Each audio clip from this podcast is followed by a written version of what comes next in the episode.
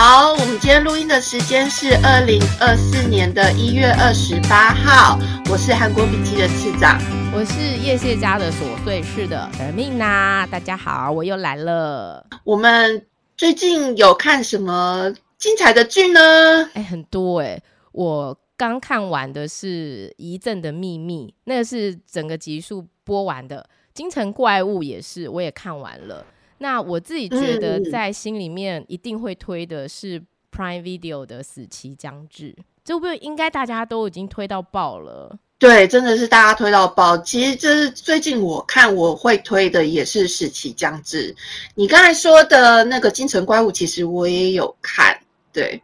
然后我最近还有看一些还蛮多的、欸、我们等一下后面一步一步聊下去好了。对，因为有些只有两集然后四集，有时候你很想推的时候又很怕后面烂掉，把自己的招牌打坏这倒是真的，有一些真的就是一开始好看，可是不代表它真的会好看到最后。 我, 有我常常都会许愿，就是开箱的时候我就会许愿希望它好看到最后。对，我们等一下也可以来聊你很喜欢的那个 Long Time No Sex 我们第一步来聊《死期将至》，它就是在、呃、那个亚马逊的 Prime Video 上面所播出的一部 O T T 剧。这样能爆雷吗？大家有看吗？万一这样爆雷可以吗？可以，可以爆雷，就是我们前面就先下警语就好了。其实我想要先讲，就是他就是最后面的一个台词，他说：“活在恐惧中的人生，并不算是真正的人生。但是曾经是胆小鬼的我，度过了始终活在恐惧中的人生。”就我害怕世界不明白我的价值，害怕落后于他人，害怕被人拒绝，我还没有让我的人生开出花朵，就活在恐惧之中，最后结束了自己的生命。但我死后才明白，生命其实就是机会。还有我原本以为占据了人生全部的痛苦，其实只是占据一小部分。晴朗的一天，下雨的一天，起风的一天，这样的日子一天天的累积起来，就成为了人生。其实我觉得这段话算是整部戏的重点。那我们来介绍一下这部剧。作品《死期将至》其实是改编自李元植、密参共同创作的网络漫画《我死了又死》，是由心灵的声音还有勾背夫妻改呃重回十八岁的何炳勋导演所创作的剧本并且指导，然后找来了徐恩国、朴树丹来共同主演。然后他们这次的演出名单真的非常的厉害，他还找来了就配角都可以当主角，对，每一个配角都可以当主角。他找来了石原诚勋、金康勋、张胜祖，还有李宰旭、李道宪，然后金才艺、吴正式，然后刘仁秀，还有金智勋、高允贞、金圣杰、金美清等，每个都把它念完，因为其实每个人都很重要因为他就是代表他投身了十二次的十二个不同的人生，不同的主角去去重新活一次的那个感觉。那这些配角，这些这些名单其实就是代表这些人，所以其实真的很好看。对，而且找来这么多人，为什么他们可以找这么多人来来演？而且这些人都是每一个都是，然后自己都可以独当一面的角色，是因为他们这部剧其实是个 O T T 平台 T V-In 所打造的原创作品。然后因为在韩国啊，他们现在其实也是平台大战嘛，所以他们就会很需要自己的独立原创来吸引新的用户。最近像是你知道那个 Coupon， 嗯 Coupon 就是韩国的那个购物平台，对。对，他们其实也是大量的投注意资金到他们的他们的 O T T 平台下面去，所以他们之前就是有做他们自己原创，就是《少年时代》受到非常巨大的回响。《少年时代》我自己是还好，可是很多人很喜欢这部片是吗？其实主要是在韩国的回响很大哦，因为是他们理解的那个年代。对对对对对，在韩国就受到很大的回响，而且加上酷碰他们其实是结合他们整个就是他们的购物系统，所以压低了压低了资金，就是说你每个月只要缴不到台币一百元，哦，那很便宜耶，你就可以观看。对，非常的便宜，所以他们之前就是端出了《少年时代》之后呢，让他们的就是十二月的用户激增到就是六百。对六百六十五万这样子，是他们二零二零年十月上线之后的最高水准。所以就是说韩国的 O T T 平台大战，其实渔翁得利还是我们啦，因为他们就会大量的就是注意资金到他们的原创作品里。你不觉得现在有一些就是 O T T 原创的作品其实比电视台的好很多？你比如说你说 T V-In 就是吗？就是它跟那个 T V-In 啊 S B S 他们都是不一样的系统的。对，它其实就是平台哦。因为 我, 我知道的是说很多人就是为了看死期将至，所以那个 Prime Video 其实本来都没人要去付费的，也是因为这一部所以大家狂付费，就为了要看这个死期将至。它毕竟它也不是 Prime Video 原创、嗯、然后我觉得比较其实我觉得 这, 这一部分其实要好好的来关注一下、嗯、因为如果韩国未来就是走到下一步，我觉得他们可能会走国际化，我猜，这是我自己的感觉。你的国际化的意思是？我, 我, 我猜未来可能我们要去买 T V-In。哦，是这样子，直接付费给韩国的平台，直接从韩国的平台上面收看。对，那如果如果状况是转成这样子的话，那其他地方他就会收口，他就可能不会卖那么多国际版权。哦哦，对，这这是韩国的 O T T 平台大战。我想到后来他们接下来可能会走的路线，我觉得可能直接国际化，也许是他们的下一步。好，我们可以期待一下耶。但是你知道，我觉得啊，最近其实真的好看的东西好多，我终于体会到一种感受，就是说，呃，因为我有一个小孩非常喜欢吃麦当劳，然后你如果一直叫他不要吃是不可能的。然后我老公就说我就每个礼拜三都买给你吃，然后让你吃到怕。然后我现在看剧就有一种看到怕的感觉，就是有一种时间很有限，但是要看的东西好多，因为平台太多了，有一种应接不暇的感觉。好，我们回到死期将至的故事，就是死期将至他的故事呢，如果有还没有看的人的话，就是你们可以看完再来听我们的节目，因为我们接下来就是绝对都会剧透。其实我最一开始前面那段其实就算是剧透了。那他的故事呢，就是讲述一个待业七年的打工仔崔一仔，那他有一天又面试失利，然后接逢就看到女朋友被名车接送，加上他又被房东赶到门外，就是房外，接二连三的打击就让他就万万念俱灰，失去活下去的意义。于是崔一仔就选择结束自己的性命。然后死后呢，崔一仔来到了地狱之前，因为他在死前嘲笑了死亡，然后就被死亡惩罚。在这部剧里头啊，死亡他其实是被拟人化，以人的样貌来展现在崔一仔的面前。而死亡对崔一仔的惩罚呢，就是让他经历过十二次的死亡，如果他能守住他所进入身体的生命的话，他就能可以用那个身份，用那个人活下去。然后这部剧就是在他十二次转世的之间的故事，并且呢，最后死亡的惩罚让他真的深刻的了解到自己所犯下的错误。我觉得整个故事的编程非常的精彩，就是透过一仔在每次的转世啊，看到有时候是看到不同的社会问题跟悲伤啦，然后在他每次转世之间呢，就是他也去串起了一些悬疑的剧情。然后最后我觉得让大家最有共鸣的是，因为他还埋进了家庭的亲情的剧情。我觉得他就是在这些转折之中，就是把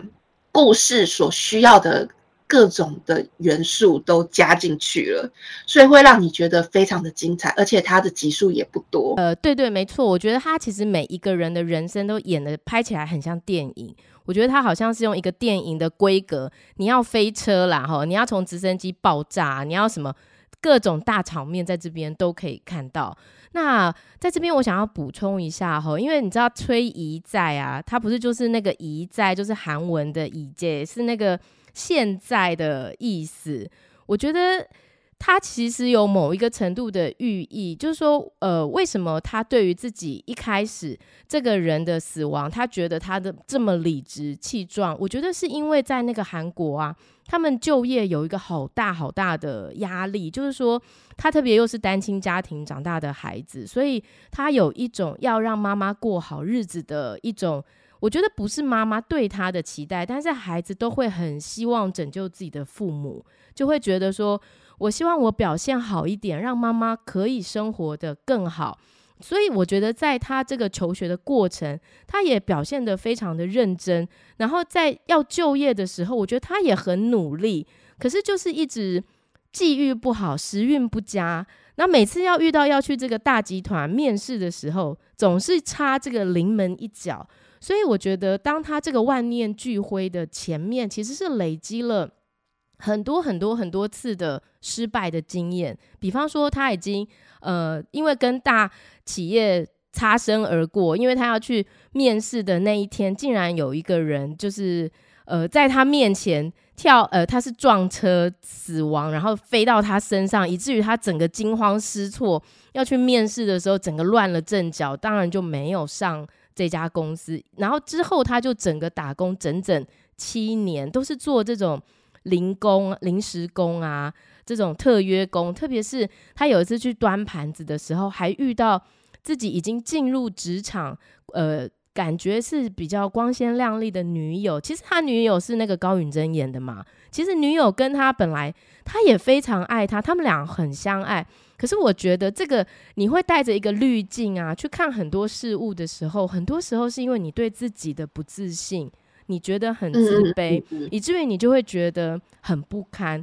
可是他女友其实是非常大方的跟他的同事，甚至是有人还一直在那边撮合他们同事要、呃、跟他交往什么，他都很大方的说我是有男朋友的，而且我男朋友就是现在在端盘子这一个。反而是他自己一直内心一直觉得说自己没有办法给对方一个很好的、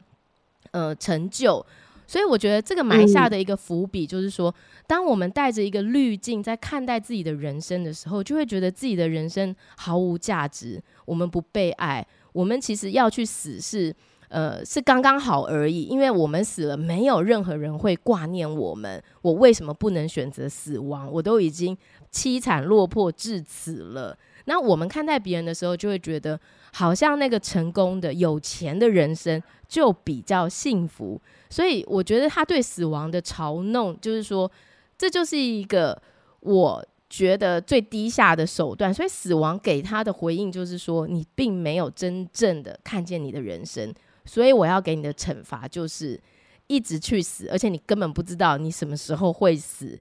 然后让你能够好好珍惜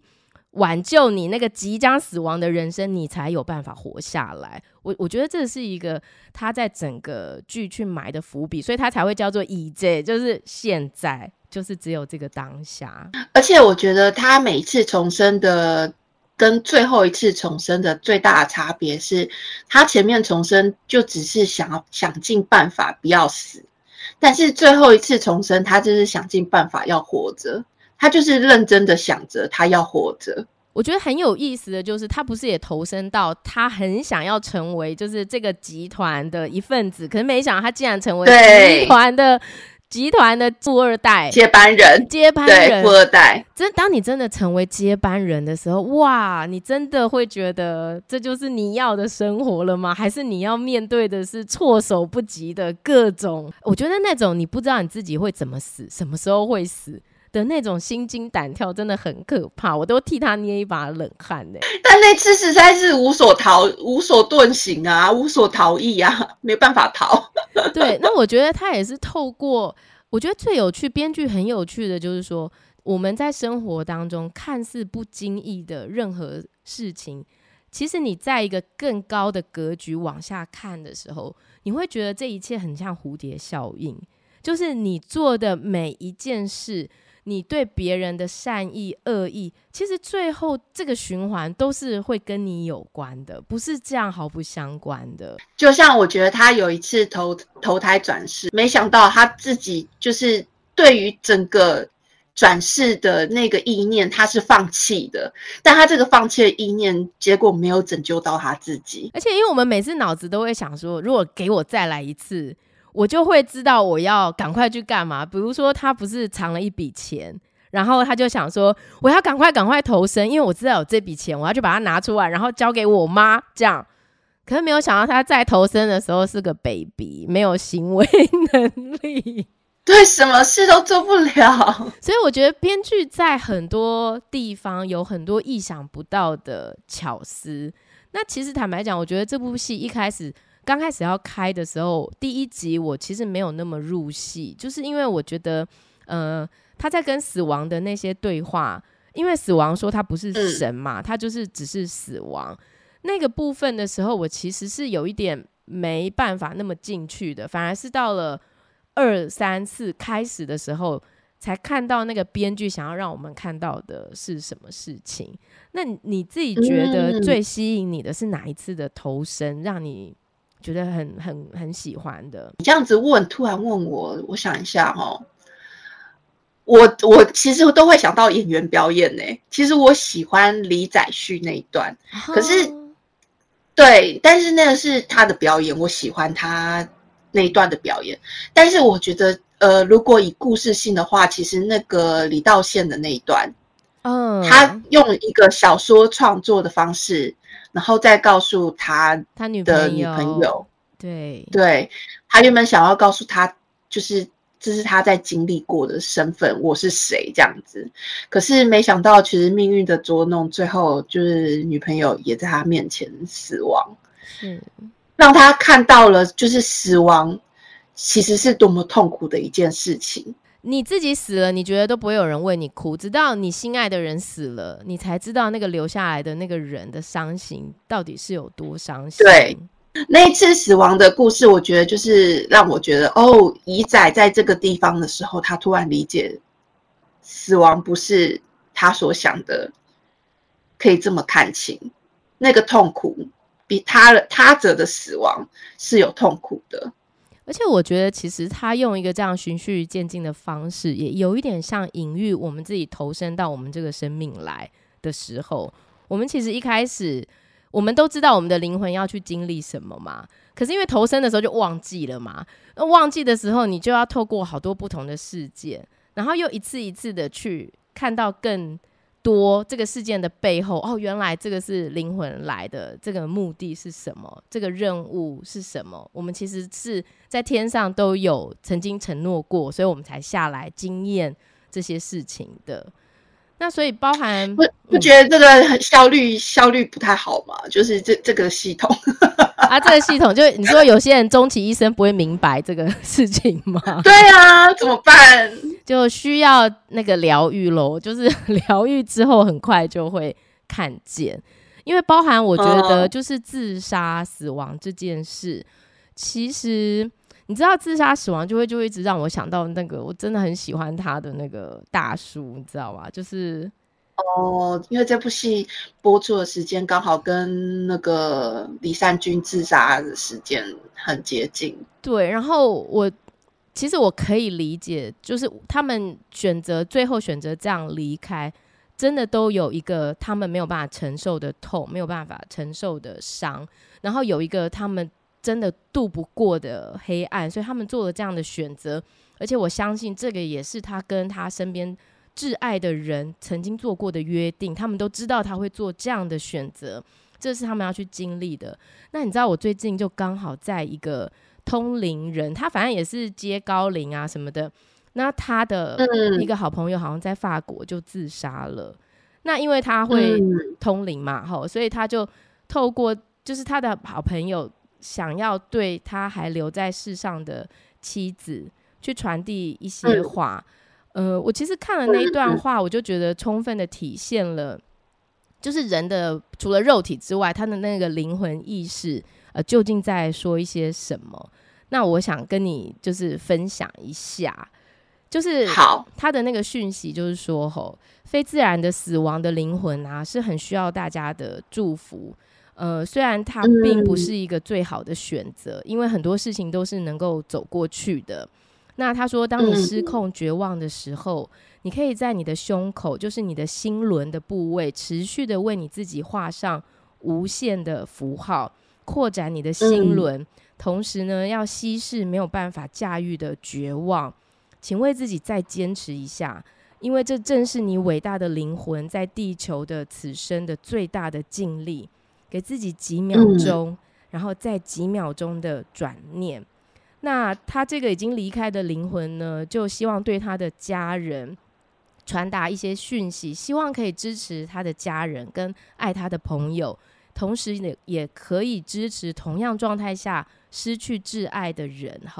他就说，我看到妻子孩子们因为我的离世很痛苦，不要再为我痛苦，现在我好多了。结束生命前我真的很不舒服，已经不知道自己还能提供什么，都废了，一直往下坠落的绝望，什么方式都爬不上去。请原谅我的放弃，真爱永远与你们同在。我放弃我的身体，的确让灵魂的伟大护佑着你们，请为我祝福，也请能听到我说话的你为他们擦干眼泪。我永远记得妻子的伟大，她选择了我，选择了生命中最大的挑战。每个痛苦的等待我都记得，包含前几天她低着头一句话都不说，我知道她也在等我走过低潮。不想让爱我的人一直等待着我状况好些，因为是没有尽头的。现在我见到了许多灵魂家人，他们都温暖的微笑着，只是你们看不见，我也笑了，勿挂心。你知道他最后这个高龄就说、嗯、呃，如果你有一些是非自然死亡的朋友啊，你可以闭上双眼，用你的意念跟名字连结，为他们画上九个无限的符号，然后呢再请一个强而有力的意图支持他们。意思就是这一句哈，此生你选择结束生命，祝福在宇宙境地里你是无拘无束，化为风的你遇见了灵魂家人们，平安风中飞翔着吧。所以我读到这一段的时候就可以理解说，对，其实虽然他们的这个离开，留下的人那个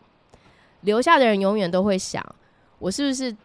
当时做错了什么，还是我是不是当时没做什么，我是不是多做了什么，他就不会走了。我觉得那个罪恶感是会不断不断的在最爱他们的这些人的心里一直不断涌现的。那所以我觉得刚刚这个讯息就是让大家可以理解说，其实不要再有这种罪恶感了，不要再觉得都是自己的错。因为你就会看到那个遗在的妈妈，当她活着，她也是非常非常的伤心，而且是你就 我, 我在那一集真的是哭到不行、欸、我也是觉得哇，真的是太太难过了。好，可是这真的就是一个灵魂的选择。那时候像是看到李善均的新闻的时候，其实比起震惊，但很震惊，但是我那时候又又有一种生气的感觉。虽然说我知道那些全部压在他身上的担子让他觉得已经找不到任何的活路了，可是我还是会有一点点生气，觉得为什么你不给自己第二次机会。嗯，但是我想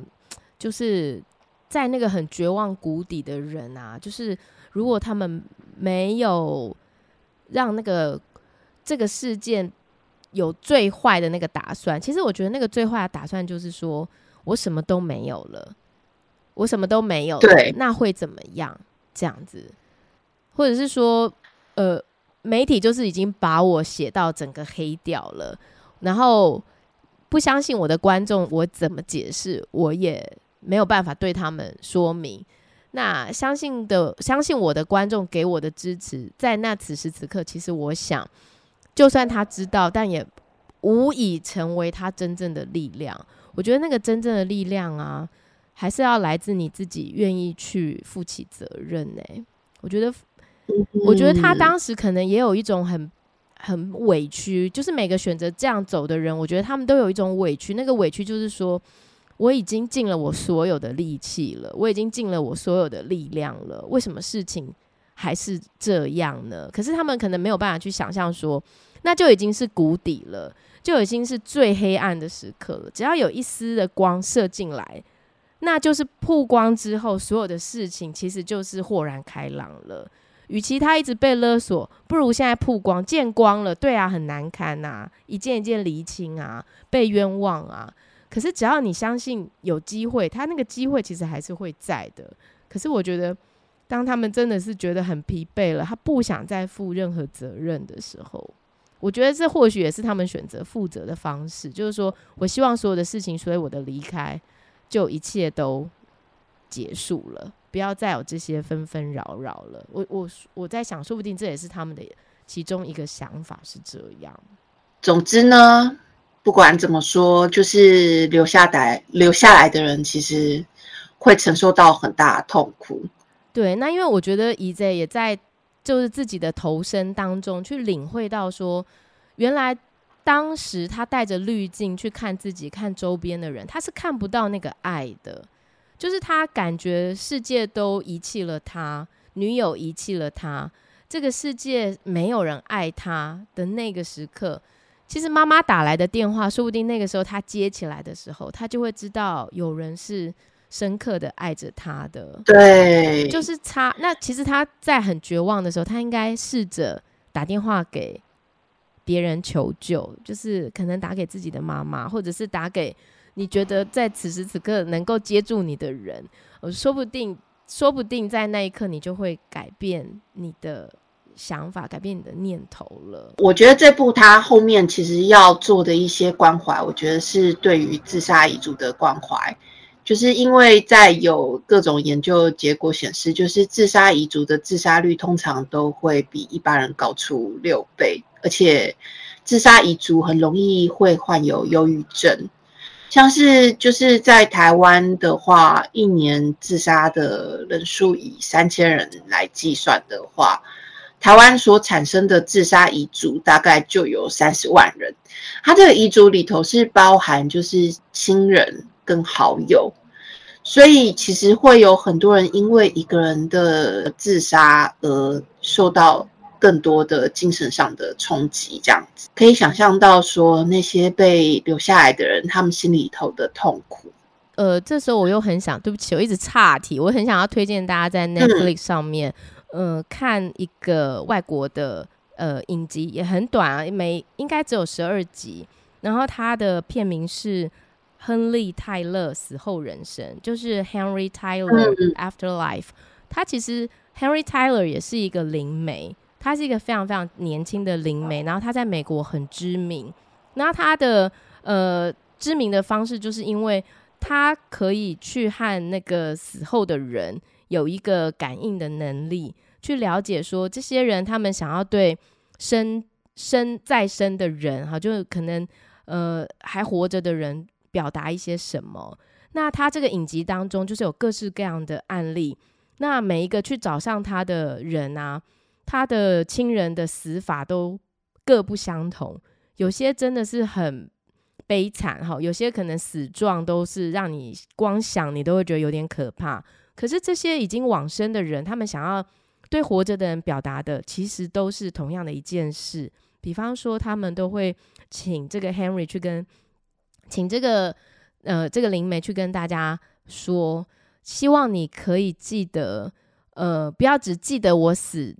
死时这个非常可怕的模样，我希望你记得我留在你心里的是我们一起那个很开心很欢乐的画面，我希望当你记起我的时候，我们都是想到的都是这些快乐的共处的时光。所以他这部片呢就有一个非常精彩的 slogan， 他就是说 It's not goodbye but see you later， 意思就是说这不是永远，就是不会再见了，我们只是待会见，稍晚稍晚一点见。所以其实这个影集就会让人看完的时候，呃就是对于还活着的生命你会很珍惜，那当然也对于死去的这些生命，你不会一直活在那个很悲伤啊、很惋惜啊，然后很痛苦的那一种心情当中。那他也有出书，嗯、呃，他在台湾有出一本翻译的书，然后他在美国有出第二本书，是原著还没有翻成中文，我觉得都蛮好看的，可以找电视影集来看一下，也是在 Netflix 上面，就是叫做 Henry Tyler Afterlife。 嗯，感觉蛮好看的耶、欸、可以看，不会很恐怖啦，放心啦，不会可怕，看完很温暖。 我, 我觉得就是会让你比较释怀，这样子就是好好活下去，不要不要因为这个人的离开然后让你让你走不出来，很悲伤这样子。但是有时候深陷就是在自己的痛苦里头的人，他们可能就没有办法看到这么的远。是韩国就有学者讲说，社会不会因为一个精神医生在城市里头高喊就是预防自杀而改变，但是所有的公民都参与的时候，自杀率可能就会降低。为什么呢？如果周遭的人都可以一起来关怀这个人的时候，他就像就是预防自杀率一样有效，就是让他们知道他们不孤单。不孤单没有啊、欸、不孤单这件事情啊，我觉得当你在一个很低潮的时候，有的时候人也不太喜欢人家一直来关心、欸、就是说一直来慰问的时候，你其实有一种反感，就是说可以不要再问了吗、嗯、我此时此刻只想一个人。可是我觉得这种心情呢，它又不是一个永远的，它会一直起伏，到了某个状态的时候，你又很希望是不是这个时候有一个人可以静静的传个讯息给你就好，不要太多唠唠叨叨的，你要不要出来走一走，你要不要跟我去运动，你要不要我送一些东西给你吃，这种很烦。我觉得我是说，当你的心情在极度忧郁的时候，那些关心其实对你来说有时候是一种打扰，可是某个时候你又觉得有有一个人如果一直默默的，比如说只是短短的送个 line 给你说你还好吗，我很爱你哦，我希望你快点好起来，呃，就是不要打太打扰我，我可以感受得到你、嗯、但我没有想要跟你任何互动，当我真的想互动的时候我再跟你互动就好。 我, 我不知道我自己很忧郁的时候，我自己的心情会是你看到有人在关心你，对对对，你看到有人在关心你，你还是会感很感动，可是你不想要人家打扰你。我我不知道是不是一个这样的心情、欸嗯、我觉得可能每一个人的感受度会不一样，对，有的人可能会很需要就是一些漂浮的救生圈。哦，那次长你觉得你自己呢？通常你如果就是很很忧郁的时候，别人怎么对你是你期待的，会拉你一把？我觉得就是多跟我讲话、欸、就是传讯息啊，讲话啊这种。所以你会主动打给别人说我现在想跟你聊一下，这样吗？我是我是一个话多的人，状况不好的时候其实我会很想要讲话。哦，所以我们今天会录三个小时齁差不多差不多，我觉得应该可能还好哦，因为我发现我不太会念稿、欸、不要念稿啦就是你照你想讲的讲就好了，不要念稿啦因为我稿准备得很充分，你知道吗？我知道我知道我知道啊你就把你的稿贴通通贴在资讯栏，这样子就是你要看你可以上资讯栏看，这样子这样你就可以很轻松的聊我觉得你其实脑子里面很多东西啊，你随便随便写一写，随便讲一讲，我觉得你的观点都很多元很全面啦，不用念稿，不用担心啦。哎、欸，你怎么知道？我反而稿准备太多的时候我有点紧张，哎，怎么会这样？不是因为你就会很想要就是把准备的东西都呈现啊，这是一定会的啊。就我跟你说我觉得啊，每次讲剧啊我都很怕被骂的原因就是说，我明明做准备的时候都有写到，可是你知道讲的时候啊我不会看稿讲，然后你就会忘记，而且有时候会漏掉最重要的、oh. 比如说人家剧情都还没开始讲就已经在讲心得了，然后我就会想说死定了，然后我又不想要补充重录，后面一定被骂翻，我会常会有这种感觉所以我跟你录的时候我就想说没关系，次长负责，他会讲很多，就在旁边插花就好了结果发现其实我觉得你比我还厉害，我觉得你真的很会讲，这就是我喜欢找你的原因。没有好啦、啊、所以子琪将至，我其实觉得是一个就是会一集接一集一集接一集，你其实不太会想要停下来，因为他每一次到最后都有一个钩子钩着你，对不对？欸，我也是蛮快的就把它看完了，就是真的是一集接一集。但我一直有一个疑问，嗯嗯，乙仔跳下去的时候他压到了一个人，哎、欸，他有压到一个人吗？有啊，那时候不是警察就讲说啊，他压死了一个人什么的什么，然后地上是两具尸尸体这样子。哎、欸，我怎么错过了这一 part？ 难道那个第一集的时候我睡着吗？还是他是在最后一集的时候？没有，他就是好多集前面都会出现一下，出现一下。然后我想说，这是一个什么伏笔吗？是不是那个女的打开就是死亡的那个脸？哦哦。哎、欸，你这样讲我，哇塞！你有印象吗？你有没有印象？他跳楼的时候，就是警察有讲说什么压到一个人，什么脖子都断，什么什么的。哎、欸，我我有印象，可是你提我才想起来耶。哎、欸，可是你刚刚讲的，我整个鸡皮疙瘩都起来了耶，有可能呢。可是最后都没有讲这这这 part 的部分啊。然后我想说，你去找韩国网站有没有提这个啊？然后我来重看一下，然后我来看完，我跟你分享一下。